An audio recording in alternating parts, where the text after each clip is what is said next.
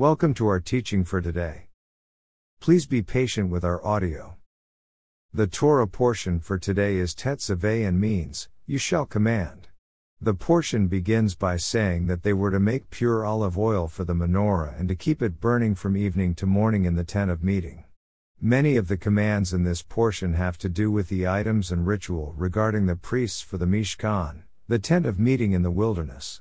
We all have blank areas of understanding, so we need weekly encouragement to fill in areas of our spiritual walk that we need to understand better.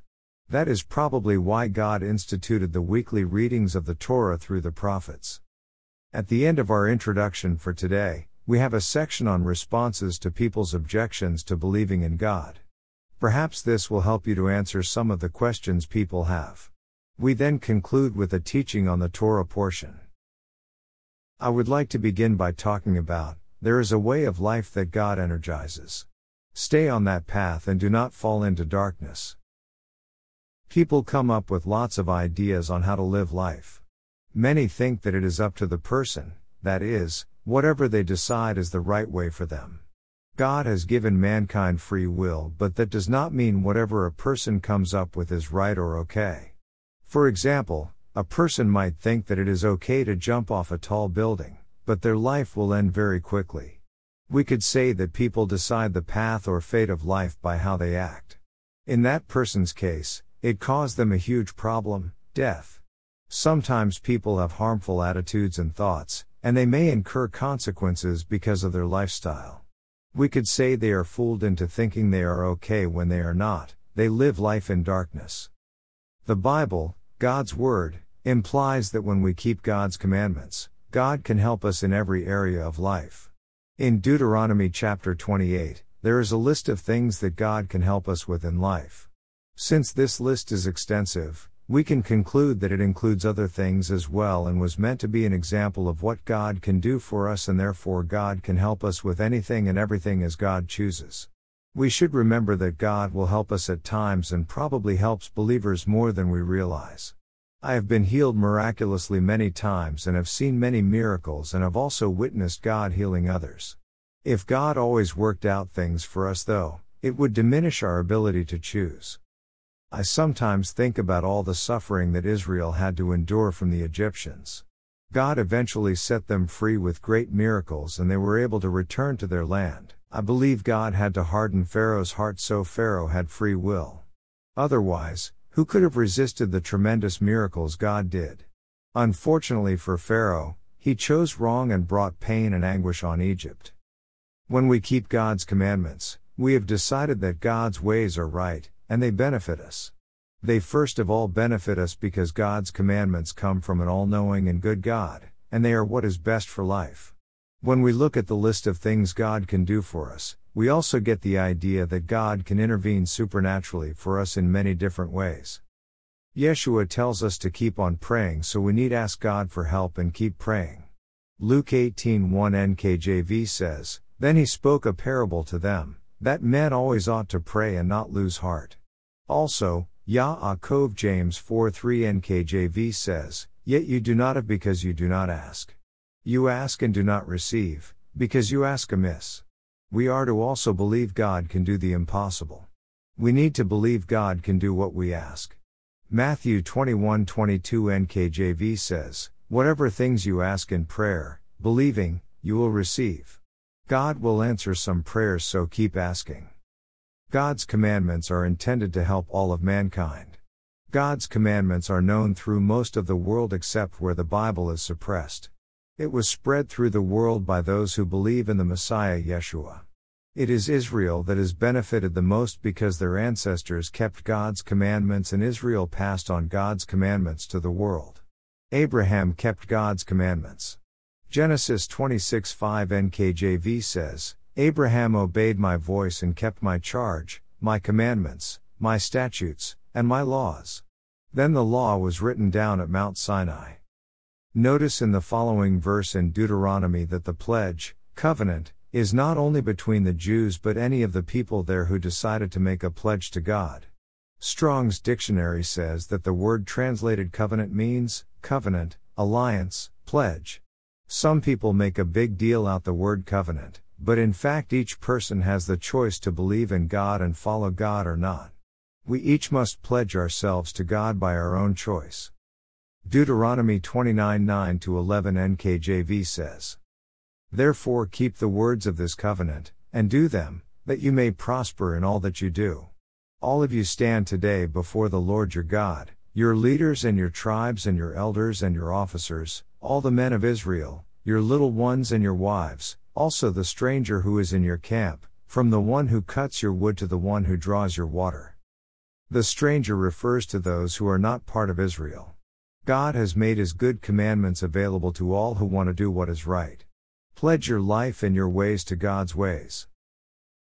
There are unknowns in life. God brings order to life. Since God knows what is best, His ways bring order to life. We do not know all that we will have to go through. Even those with lots of money are not always satisfied in life. Sometimes we think we know how things will turn out, but they do not always go the way we think. Deuteronomy twenty-nine twenty-nine N K J V says, "The secret things belong to the Lord our God, but those things which are revealed belong to us and to our children forever, that we may do all the words of this law." When we keep God's law, we are doing our best. We should always want to do our best. God gave us His law to help us and did not give every bit of knowledge we could possibly learn. Some people trust in science, yet science keeps changing what they teach. At one time, science said the universe was one hundreds of thousands of years old and not billions of years. Then science did not like the idea of a Big Bang because it sounded too much like a creation story, so they changed it and then they changed it again back to the Big Bang. Some in science think the universe will continue to expand and others think it will contract back to a single point. Where did the first matter come from? They proudly think they have all the answers. I remember being at a meeting with some professors at college and one of the professors threw a tantrum to make his point. These are the people we are supposed to trust to teach us. For some, it seems more important to believe in them than to know the facts. Hume, who lived in the seventeen hundreds, wrote that there is no such thing as miracles. When some told him that they know of miracles that happened, he quoted himself and said, "We know there are no miracles." God knows all but does not have to inundate us with trivia. It is enough that He cares about us and His creation. Isaiah forty twenty-six N K J V says, "Lift up your eyes on high, and see who has created these things, who brings out their host by number, He calls them all by name, by the greatness of His might and the strength of His power, not one is missing." God created all that needed to be created to sustain what He created. He gave order to His creation, and He gave us commandments to help us order our life. Endure and stick with it and keep moving forward in life no matter what. We are to be diligent to keep God's commandments with our whole heart and not do evil. Psalms one nineteen one to six N K J V says, "Blessed are the undefiled in the way, who walk in the law of the Lord. Blessed are those who keep His testimonies, who seek Him with the whole heart. They also do no iniquity, they walk in His ways. You have commanded us to keep your precepts diligently. Oh, that my ways were directed to keep your statutes. Then I would not be ashamed, when I look into all your commandments." Someday everyone will have to stand before God. We do not want to be ashamed because we did not apply ourselves to keep God's commandments. Shaul said in Second Timothy two fifteen N K J V, "Be diligent to present yourself approved to God, a worker who does not need to be ashamed." God gave us His commandments for our own good. Deuteronomy ten thirteen N K J V says, "Keep the commandments of the Lord and His statutes which I command you today for your good." We need good directions for life. Have you ever gotten lost because you did not follow the direction you were supposed to go? I got lost on a walk once and I had to retrace my steps about five miles to get back to where I started. If I had gone in the right direction to begin with, I would not have had that tough experience. Go the right direction in life. We love God by keeping His commandments. The people who do not care about God do things their own way. Deuteronomy eleven one N K J V says, "Therefore you shall love the Lord your God, and keep His charge, His statutes, His judgments, and His commandments always."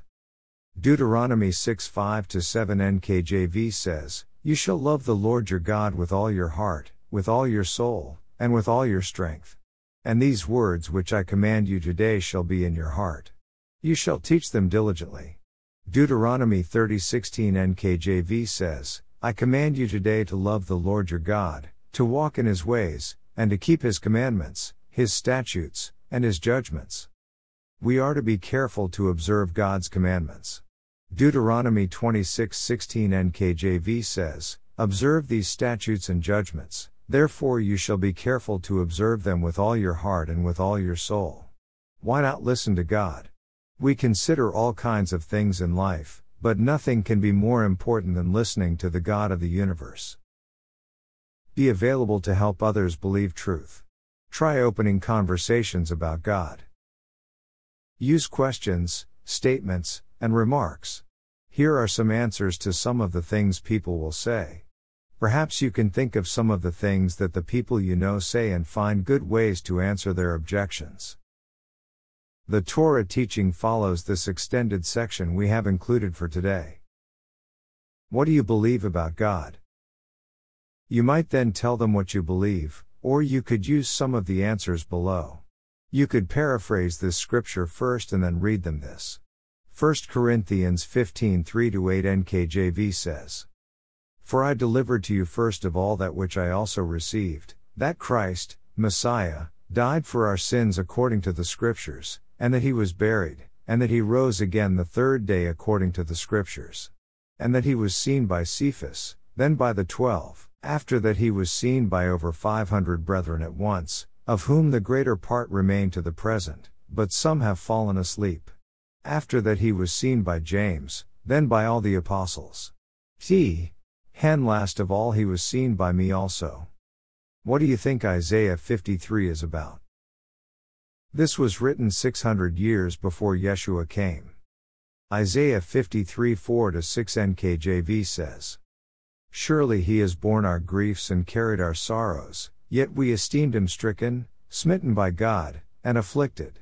But he was wounded for our transgressions, he was bruised for our iniquities, the chastisement for our peace was upon him, and by his stripes we are healed.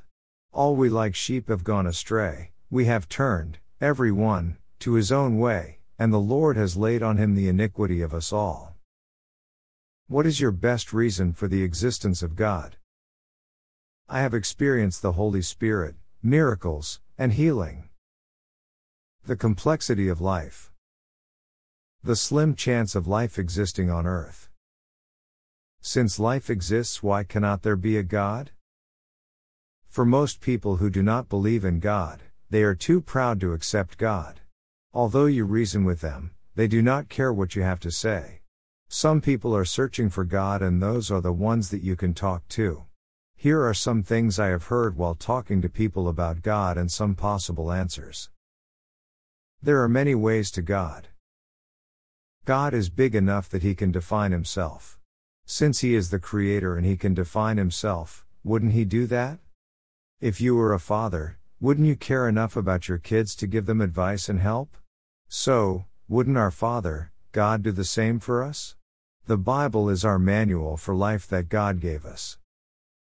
We are all God's children. The Bible says that we are his creation, but we are not all God's children. It says that those who believe on Jesus are the children of God.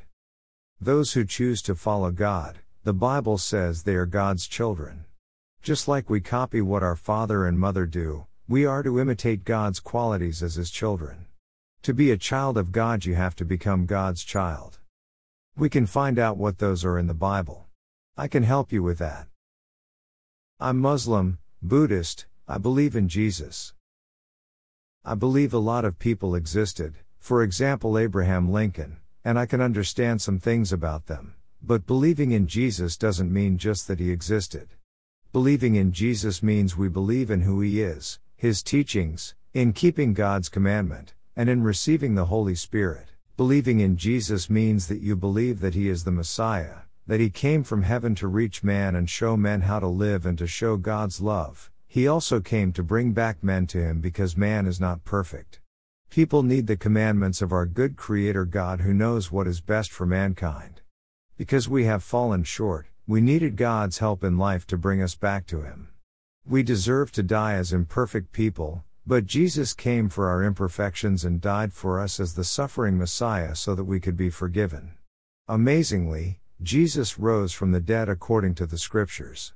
After He rose from the dead, He went away until the final ages to come and, in the meantime, gave believers in Him the Holy Spirit. Do you believe that? I encourage you to read the New Testament portion and see who Jesus is for yourself. We need to go to the source to find out who He is. The Bible was written by man, not God. That's true, the Bible was written by men, but the Bible says they were holy men that were given the words by the Holy Spirit. They were given them by God. There were at least thirty-nine different authors, but the Bible fits together to form a coherent book.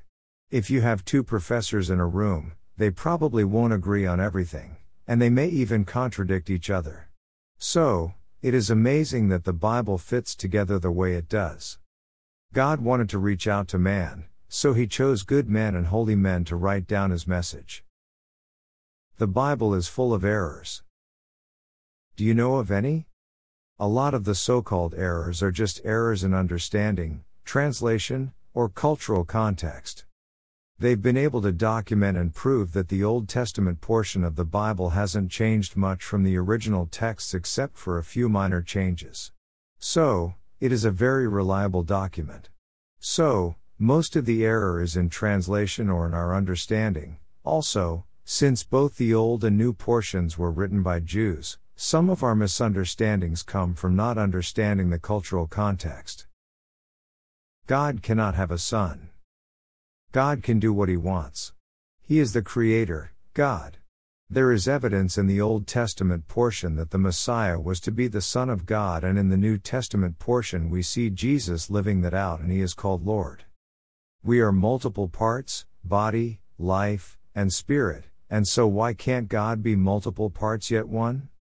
God wanted to reveal His love for man and show us how to live, so He went to extraordinary measures to do this. The Bible has many contradictions. What contradictions are you aware of? Many supposed contradictions can be explained. The Bible can be difficult to understand at times, and studying it definitely helps.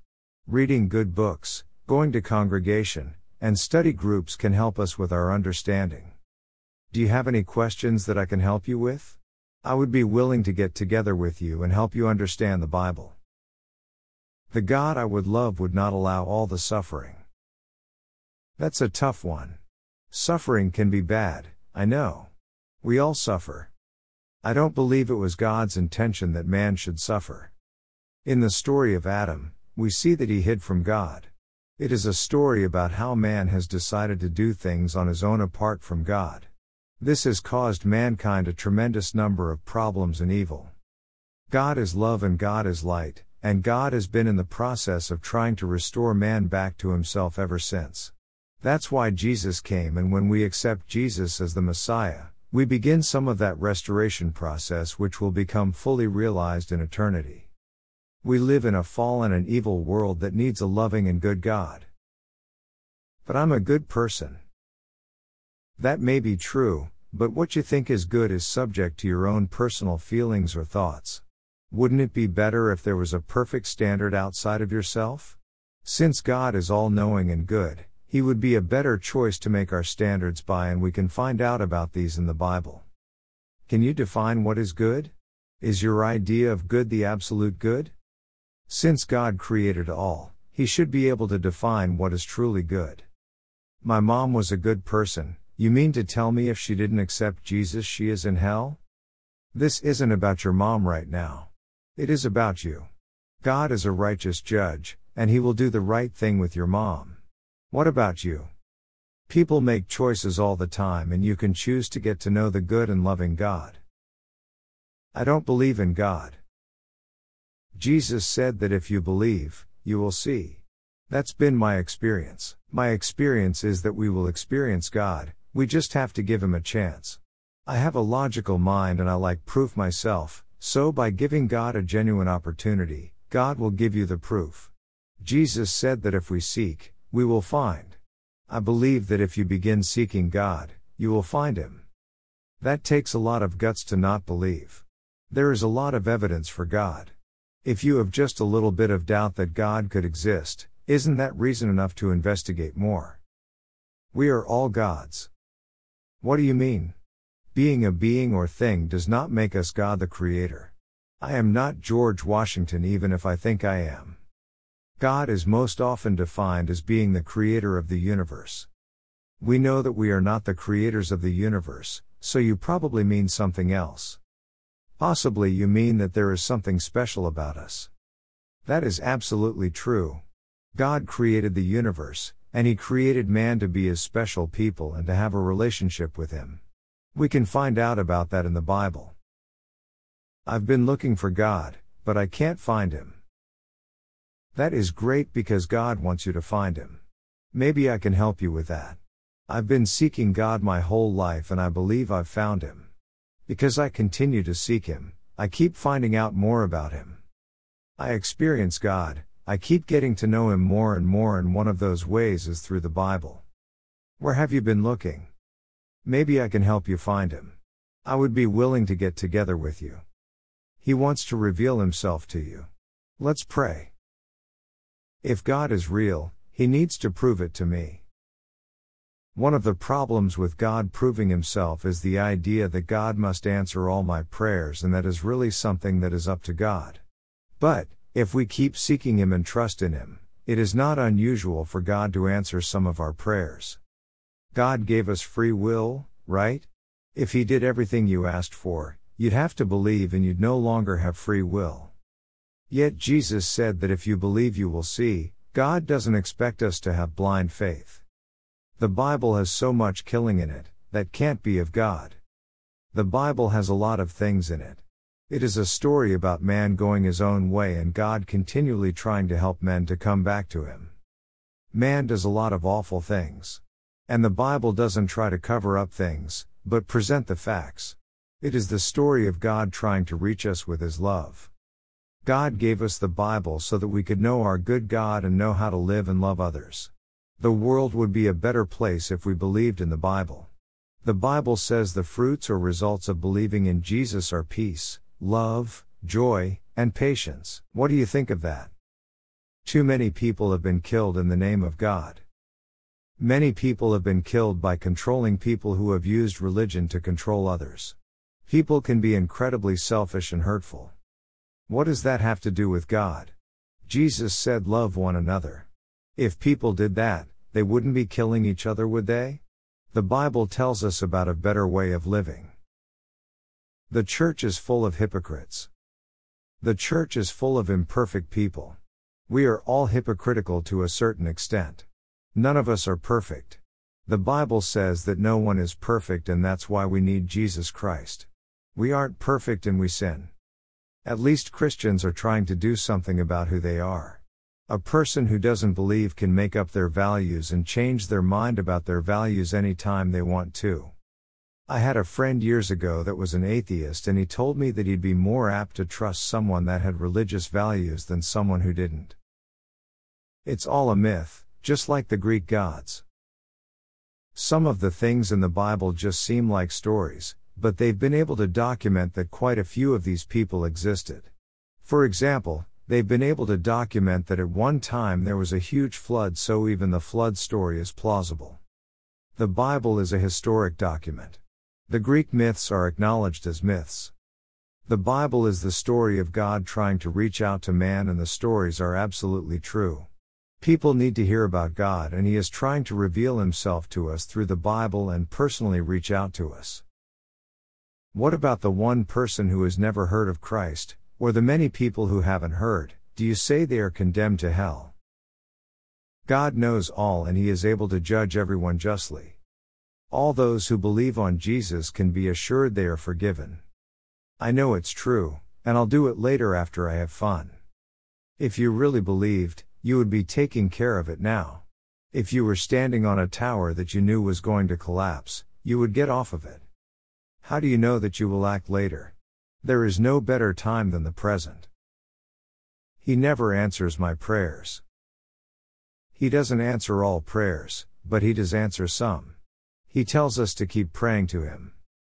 I've had quite a number of prayers answered, but not all of them. I know He cares about me and loves me. He's taken care of the most important thing, my forgiveness and eternal life. I'm an atheist. That means you don't believe in anything. No one can be an atheist because we have to believe in something. That takes a lot of guts. There is a lot of evidence for God. If you have just a little bit of doubt, isn't that reason enough to investigate more? We can't know for certain. God doesn't expect us to have blind faith. There is a certain reasonable understanding that we can have. Jesus said that if we believe, we will see. What makes your way the right way? Or what you say right? There are over three hundred prophecies about Jesus that have come true. If eight prophecies came true, I understand that the chances of that are one in seventeen zeros. There is a lot of evidence. I suggest reading Evidence Demands a Verdict by Josh McDowell or The Case for Christ by Lee Strobel. It's all the same God. The Bible doesn't say that. Jesus said that He has the truth and there is no other way to God than through Him. The Bible says that Jesus is the Messiah who came to help us. Since the Messiah came, we are required to give a response to Him and believe in Him. The Bible reveals the true God, and that's how we can know about Him. We cannot get to know the true God through philosophy or any other religion. Whatever feels right or good. God cares about us. A father that cared about his children would instruct them and help them.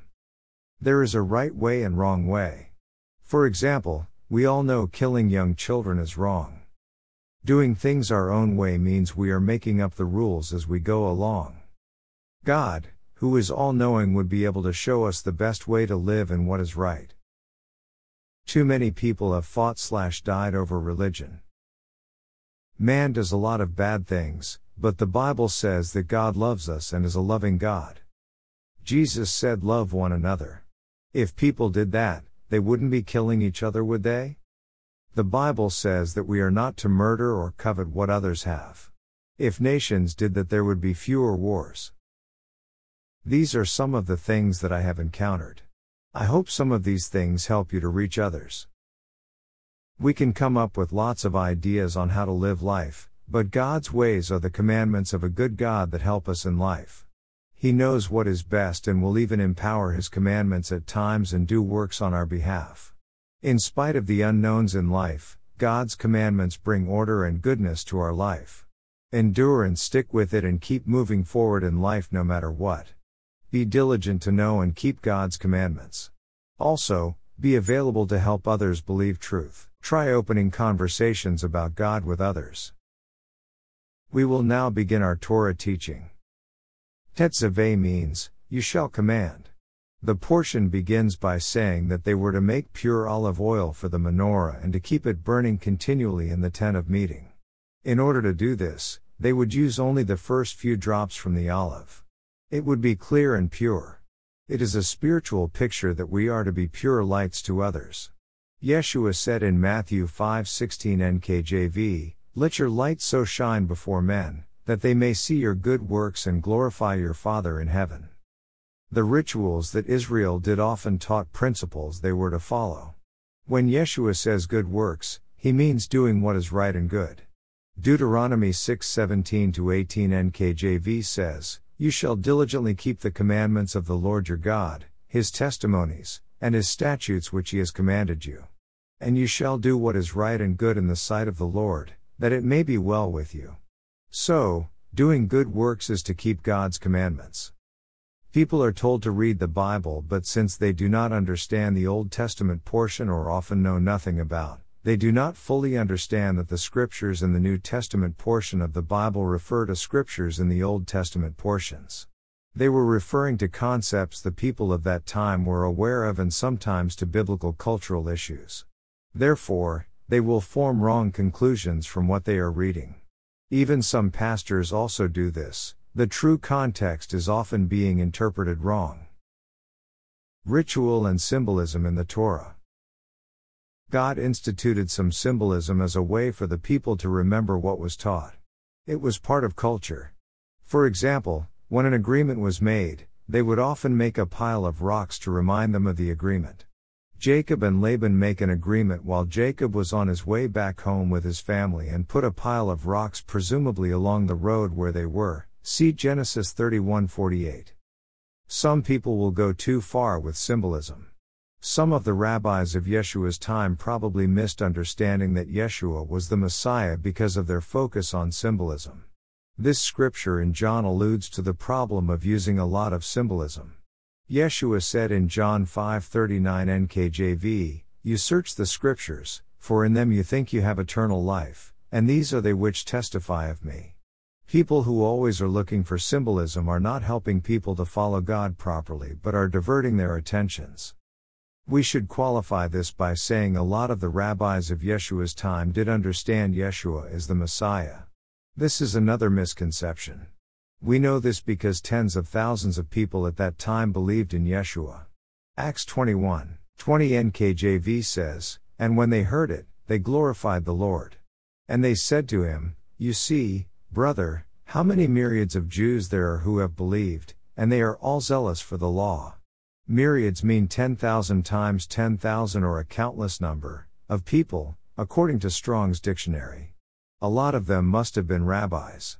Even James, Yaakov, believed Yeshua was the Messiah and he served as the Kohen Gadol for Yom Kippur after Yeshua's death and resurrection according to the historian Josephus. The people back then understood that the law was good as we just read in Deuteronomy, therefore, they glorified God when they heard that the people were keeping the law. The oil for the menorah was to be pure, which points to us being pure. They kept the menorah lit during the night, which points to God never sleeping. Purity also points to an eternal life where there is purity and therefore life will be wonderful, namely, right and good. Our hope is also for purity in this life. Second Peter one four N K J V says, "By which have been given to us exceedingly great and precious promises, that through these you may be partakers of the divine nature, having escaped the corruption that is in the world through lust." We can escape sin with the help of God's commandments and the Holy Spirit through the Messiah Yeshua.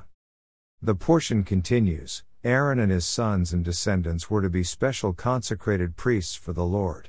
Specific instructions for the priestly garments and how they are to anoint Aaron and his sons were given. Special garments were to be made for them, which includes a breastplate, vest, a blue robe, tunic, turban, and a sash. Only the descendants of Aaron were to wear the priestly garments. They were to put the Urim and the Thummim in the breastplate for making decisions. The stones were said to light up and spell a message supernaturally. They were to serve barefoot as a sign of humility. Serving others should not be conducted as an act of pride. Yeshua washed his disciples' feet and told them they should serve others, see John thirteen fifteen to sixteen. Also, some idolaters worship the dust of their feet, so what Yeshua did could allude to helping others to avoid idolatry. We are to be humble servants of God. There would be bells on the bottom of the robe Kohen Gadol to let the people know the high priest was at work and they should pay attention. It is not true that it has to do with the high priest dying if they did not hear the bells. Also, the priests were to wear linen undergarments. Then the process of consecration is given with their dress, sacrifices, and rituals, and the priest's consecration is to take seven days. The altar is especially holy, and whatever touches it will be holy. Through all their generations they will have burnt offerings, and God would speak to them at the Mishkan, the tent of meeting. Aaron and his sons were to be consecrated by God's glory. God will then live with his people. The Kohen, the Levitical priests. Real priests of God are descendants of Aaron, and only descendants of Aaron can be priests. Most of the time, in free societies, leaders are chosen by their ability. God wanted the priestly line to be from one family lineage. There are people who call themselves priests but they are not from the designated priestly line, so they may be teachers or pastors but not real priests. The priests had a lot of responsibility. They performed the ritual sacrifices, taught God's commandments, and would make decisions based on the law. There were extra laws for the priests. They were to be an example of holiness. Yaakov said that any of those in spiritual authority would be judged more strictly by God. James three one N K J V says, "My brethren, let not many of you become teachers, knowing that we shall receive a stricter judgment." Perhaps men were chosen to be priests because men especially need direction for life. Eve is Adam's helper, so the Bible depicts men and women working together. Women are sometimes shown as being bold spiritually in the Bible. For example, the midwives stood up to Pharaoh and did not kill the babies they were told to kill. God told Rebekah that Jacob should be the one to be blessed. She made sure that Jacob got the blessing he deserved. We see both men and women prophesying in the Bible. In Romans sixteen seven, Junia is called an apostle. Junia is a woman's name. Men should take the lead spiritually, but they do not always do that. Adam failed to lead properly. Husbands are to be loving towards their wives, it says in the New Testament portion. Men should be especially kind and loving towards their wife. Leviticus teaches us to love others. That should especially apply to those who are closest to us. Also, it says that wives should honor and be respectful towards their husbands. There is a scripture in the New Testament portions that is translated that women are to be subject to their husbands. This cannot be talking about the giving of license to mistreat one's wife. In the Roman Empire, the family of the wife could divorce the wife from her husband. Most likely, Shaul is saying that women should stay with their believing husband and be subject to them and the not subject to the wife's family. They are not to divorce just because her family does not like the husband. The portion goes on, they were to build an altar to bring incense every morning and also burn incense when Aaron lights the lamps at dusk. They were not to make any unauthorized offering or incense at the Mishkan. We see in this portion specific instructions about the menorah, the Kohen's apparel, and the consecration of the Kohens. It should again remind us that we are to worship God in the way He chooses. The high priest was to wear special clothes while serving, and so were his sons. Again, no one was to wear the high priest's clothes, but the high priest. His clothes were special and glorious, and they included a turban on his head and a crown on the turban. Exodus twenty-nine six N K J V says, "You shall put the turban on his head, and put the holy crown on the turban." Aaron's sons also wore a turban with a round hat made of linen under them. See Exodus thirty-nine twenty-seven to twenty-nine. They covered their heads twice while serving at the Mishkan, and so did the Kohens who served under the high priest later at the temple in Jerusalem. There is a misunderstanding in many circles of Christianity concerning First Corinthians eleven, where it is actually referring to men not wearing a veil on their heads. First Corinthians eleven four N K J V says, "Now I praise you, brethren, that you remember me in all things and keep the traditions just as I delivered them to you. But I want you to know that the head of every man is Christ, the head of woman is man, and the head of Christ is God. Every man praying or prophesying, having his head covered, dishonors his head." The head covering in Greek words here refers to a veil, which is an article of woman's clothing. Shaul is merely telling them to keep the Torah, which says that we are not to wear clothing that is solely for the opposite sex. Deuteronomy twenty-two five N K J V says, "A woman shall not wear anything that pertains to a man, nor shall a man put on a woman's garment, for all who do so are an abomination to the Lord your God." Also, it should be understood that since we are to love others, see Leviticus nineteen eighteen to nineteen, men should be especially kind and loving toward his own family.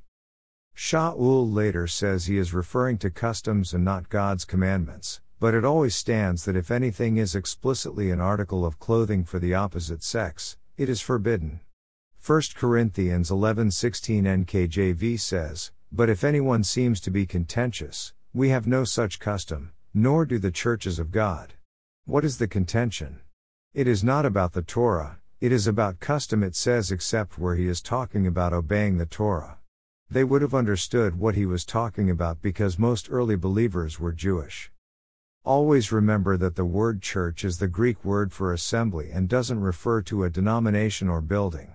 Acts twenty twenty N K J V says, "I kept back nothing that was helpful, but proclaimed it to you, and taught you publicly and from house to house." Why house to house? Because for the most part, people met in the home. First Corinthians sixteen, nineteen to twenty N K J V says, "The churches of Asia greet you. Aquila and Priscilla greet you heartily in the Lord, with the church that is in their house." People who meet in buildings would have you believe that Shaul was teaching leadership from house to house. Their man-made theology aims to make people believe that they are legitimate because they have a building or denomination. Many denominations are still passing on the religion of the pagan Greco-Roman Empire. For example, Easter is the pagan goddess of fertility. Yeshua rose on Resurrection Weekend, and it is a disgrace to refer to his resurrection as a pagan god. Think about it. The colors in the Bible are often used within a context that uses a particular color. This is for your interest only. From online color and meanings, then biblical meaning colors. Amber, glory of God, judgment upon sin, endurance. Orange, fire of God, deliverance, passionate praise. Pink slash fuchsia, right relationship with God. Scarlet, royalty, fine linen for tabernacle. Red, blood of Jesus, love of God, blood of Lamb, atonement, salvation. Blue, heaven, the Holy Spirit, authority. Purple, priesthood, kingship, royalty, mediator, wealth.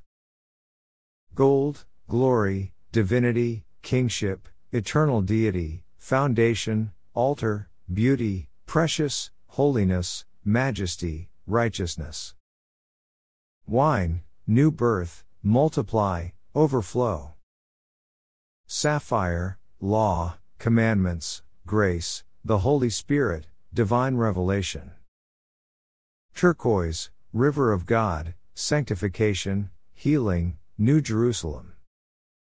Green, praise, growth, prosperity, new beginning, flourishing, restoration. Silver, Word of God, purity, divinity, salvation, truth, atonement, redemption. White, Bride of Christ, surrender, harvest, light, righteousness, conquest, victory, blessedness, joy, angels, saints, peace, completion, triumph. Brown, end of season, rags, people, pride, weary, faint. Yellow, faith and glory of God, anointing, joy. Black, darkness, sin, earth, affliction, humiliation, calamity, death, mourning. Atonement for sin would be made once a year on the altar. Since the Messiah Yeshua came, that has changed. Hebrews ten, twelve to fourteen N K J V says, "But this man, after he had offered one sacrifice for sins forever, sat down at the right hand of God, from that time waiting till his enemies are made his footstool. For by one offering he has perfected forever those who are being sanctified." It was always understood that a Messiah would come and give himself for our sins. He also helps us to be holy through the help of the Holy Spirit. See John fourteen twenty-six. Isaiah fifty-three, five to six N K J V says, "But he was wounded for our transgressions. He was bruised for our iniquities. The chastisement for our peace was upon him. And by his stripes we are healed. All we like sheep have gone astray. We have turned, every one, to his own way. And the Lord has laid on him the iniquity of us all." God chose the line of Aaron to be priests. This points us to accepting who God chose as the Messiah, namely Yeshua. Just as Aaron was picked to be the father of all priests, Yeshua is God's chosen Messiah and our priest who has atoned for our sins.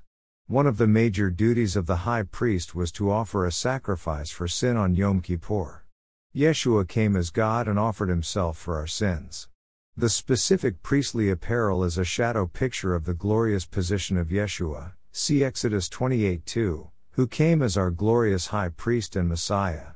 Also, Yeshua revealed his true glorious nature when he was transfigured before Kepha, Yochanan, and Yaakov the brother of Yochanan.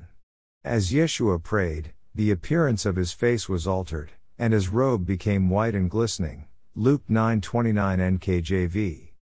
Just as God's presence was there in the Mishkan as the priests ministered, Yeshua was the presence of God on earth when he came to minister to mankind. Yochanan said that Yeshua tabernacled or tented among us. Yochanan is probably thinking of the Mishkan in the desert where the presence of God was. There was a cloud during the day and a pillar of fire at night. Just as the presence of God was among Israel at the Mishkan, Yeshua was the presence of God when he came as a man. Yeshua came as God in the form of a man. He did not become God. All the patriarchs encountered God as a man.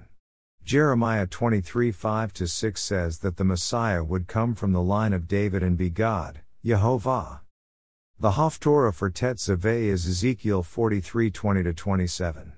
Before this portion in Ezekiel, Ezekiel has a vision of the house, namely the future temple. He talks in detail about the future temple. A man is standing by him, and he says that this is the place for my throne where the soles of his feet will be with the children of Israel forever. God's throne will be with Israel forever. In these passages, the Lord, Yehovah, is speaking to Ezekiel in the form of a man. This is probably a vision of Yeshua. No one will ever again defile my holy name again, he says. As our portion begins in verse ten, Ezekiel is told to describe, sketch, and give the sacrificial law for the house so that Israel will be ashamed of their crimes. The mountaintop for the future temple will be especially holy. This portion describes the consecration of this future temple which is to cover the whole mountain. After this portion it talks about the east gate being closed because that is the gate that Yehovah has gone through. It is blocked off now, but someday the Messiah will come and open it with power and the entire mountaintop will be God's holy temple. All the ancient believers, the believers of Israel, Exodus nineteen six, and all believers in Messiah, First Peter two nine, are to be priests and serve each other. Exodus nineteen six N K J V says, and you shall be to me a kingdom of priests and a holy nation. First Peter two nine N K J V says, but you are a chosen generation, a royal priesthood, a holy nation, his own special people. We often think that we as individuals only have the responsibility to care for ourselves, but no one is an island, and we all rely on others to survive. Without the farmer, there would be no food at the grocery store. We should not take people for granted but be a humble servant of God. Micah six eight N K J V says, he has shown you, O man, what is good, and what does the Lord require of you but to do justly, to love mercy, and to walk humbly with your God. Be humble towards God, live right, and be considerate and merciful. We will now begin our section on commandments, implied commandments, permissions, and other concepts. We can also understand commandments are being implied from other scriptures in the Bible. There are other possible concepts than what is shared here. The menorah in the Mishkan is to stay lit from evening to morning. Perhaps this is symbolic that God does not sleep, he is always available. Exodus twenty-seven twenty-one. Special garments were to be made and worn for the high priest and those descendants of Aaron who are serving. Exodus twenty-eight four. The breastplate is to be fastened securely to the ephod with blue thread. Exodus twenty-eight twenty-eight. The priest's cloaks are to be made so they will not tear. Exodus twenty-eight thirty-two. The priests were to eat a portion of the sacrifice and no one else. Exodus twenty-eight thirty-three. The high priest is to burn incense every morning. Exodus thirty-seven. Nothing is to be placed on the golden altar except the incense that God says is okay. Exodus thirty-nine. The Aaronic blessing. Adonai or Lord in all caps in our Bibles is the name for God which is pronounced Yehovah. Yehovah is used over six thousand times in the Old Testament portion. Since God's name is used that many times, it is evident that we should be using his real name. According to Exodus three fifteen, Yehovah is God's true name forever. Of course, we should use his name with respect. Yehovah is an acronym formed from the Hebrew verb haya. Yehovah means, he existed, he exists, and he will exist. I want to honor God's name. Will you also honor God's real name? The ancient rabbis say that Yehovah is God's name.